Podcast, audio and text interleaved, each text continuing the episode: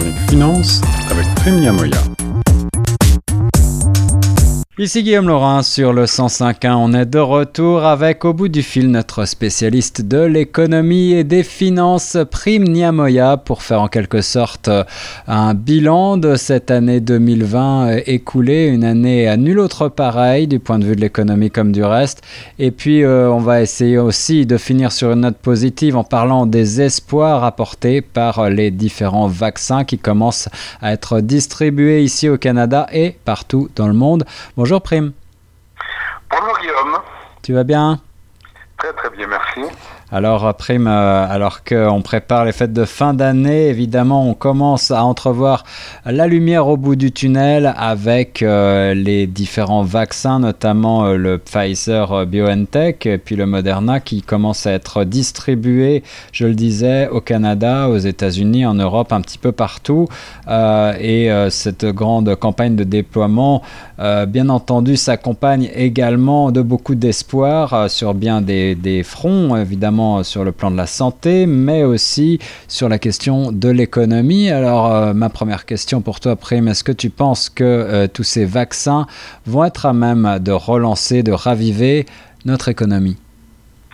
Moi, je pense personnellement que ça vient bien, bien à propos, parce que les vaccins arrivent au moment où euh, il y a une deuxième vague du virus et et qu'on entrevoit un tout petit peu la fin du tunnel, le début, la fin du tunnel.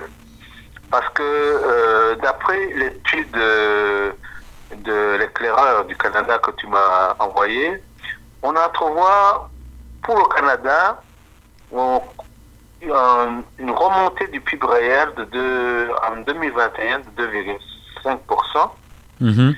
et, et ça, c'est une bonne nouvelle.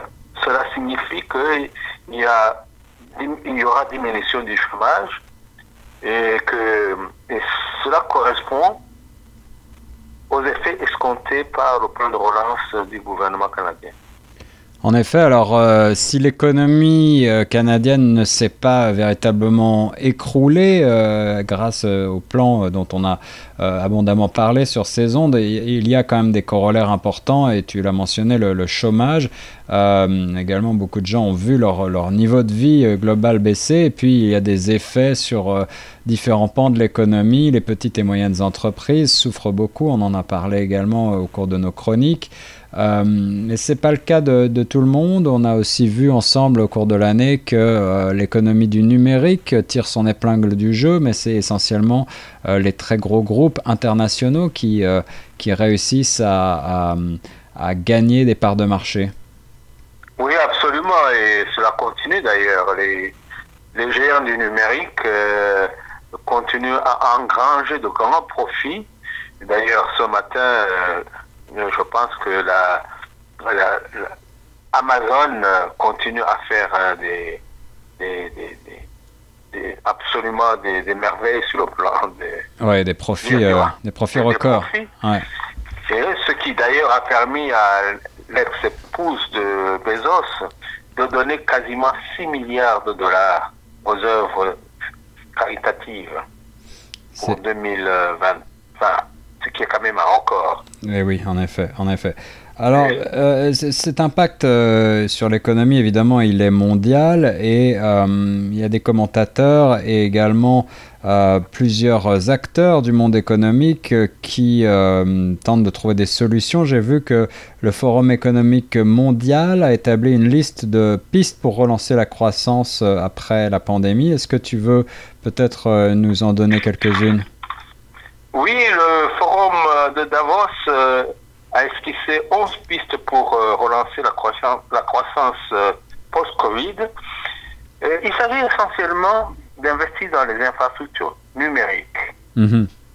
dans la formation et dans la recherche et développement. Alors, je signale également que, parlant des vaccins, que c'est grâce aux investissements publics euh, du gouvernement américain, du gouvernement allemand, euh, qui ont permis l'accélération de, ces, de ces vaccins.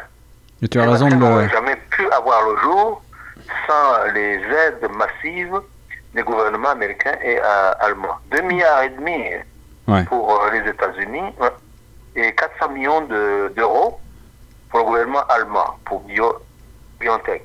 Tu as raison de le souligner, c'est une véritable volonté politique qui a permis euh, d'accélérer le processus à ce point et c'est du jamais vu, je crois, dans le monde de la recherche. Absolument. Et je crois que cela va continuer parce que les États ont compris que l'avenir de l'humanité se, trouve aussi dans la protection de l'environnement et tout ce qui est euh, énergie non renouvelable sera privilégié dans les investissements publics des différents pays de l'OCDE. En effet, alors une fois de plus, ce sont des politiques keynésiennes qui sont euh, euh, de nouveau à l'ordre du jour.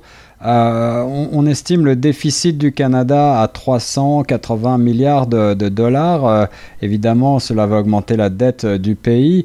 Il y, y a des voix qui sont un peu inquiètes sur ces points-là. Qui va payer? On en a déjà un petit peu parlé, mais est-ce que tu peux nous rappeler pourquoi il ne faut peut-être pas être trop inquiet pour cette dette?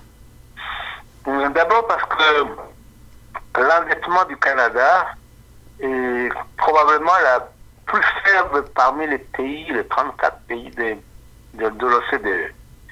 C'est vrai que le déficit de 380 milliards euh, va porter l'endettement global du Canada à plus de 1000 milliards de dollars.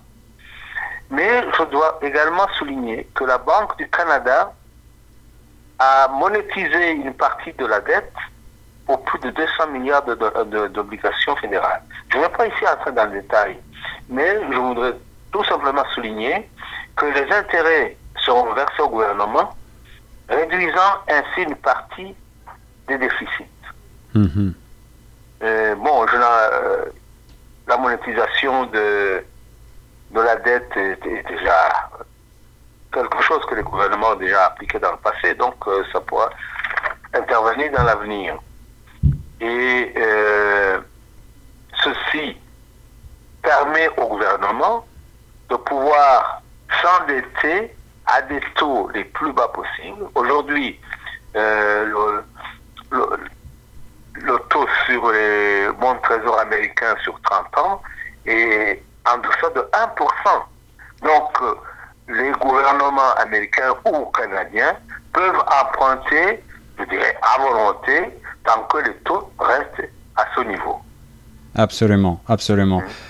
Alors, euh, avec l'arrivée des vaccins, un certain, optimiste, un certain optimisme et de rigueur, mais il faut le tempérer si l'on en croit, euh, encore une fois, certains analystes, euh, comme euh, cette étude qui a été commanditée par la banque française euh, BNP Paribas. Est-ce que tu veux nous en dire quelques mots?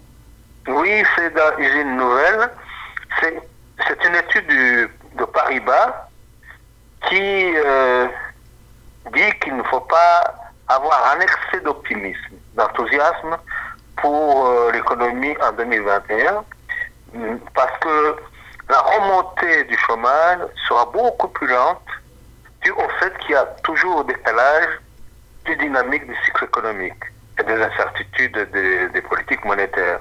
Donc, euh, ce n'est pas parce qu'on prend aujourd'hui des mesures de relance qu'automatiquement vous avez des résultats. Il y a donc un certain décalage. un certain décalage en effet, mais on peut quand même rester optimiste. En tout cas, euh, l'année euh, 2021 sera, à n'en pas douter, meilleure que l'année en cours. Eh bien, euh, mon cher Prime, il me reste à te souhaiter euh, de très bonnes fêtes et une très belle année 2021. Euh, on souhaite également tout cela à nos auditeurs et on se retrouve l'année prochaine. En tout cas, je réciproque mes vœux aussi à toi et à toute ta famille. À Mm. très bientôt, Guillaume. Merci, c'était Prime Niamoya sur les ondes de choc FM 105.1.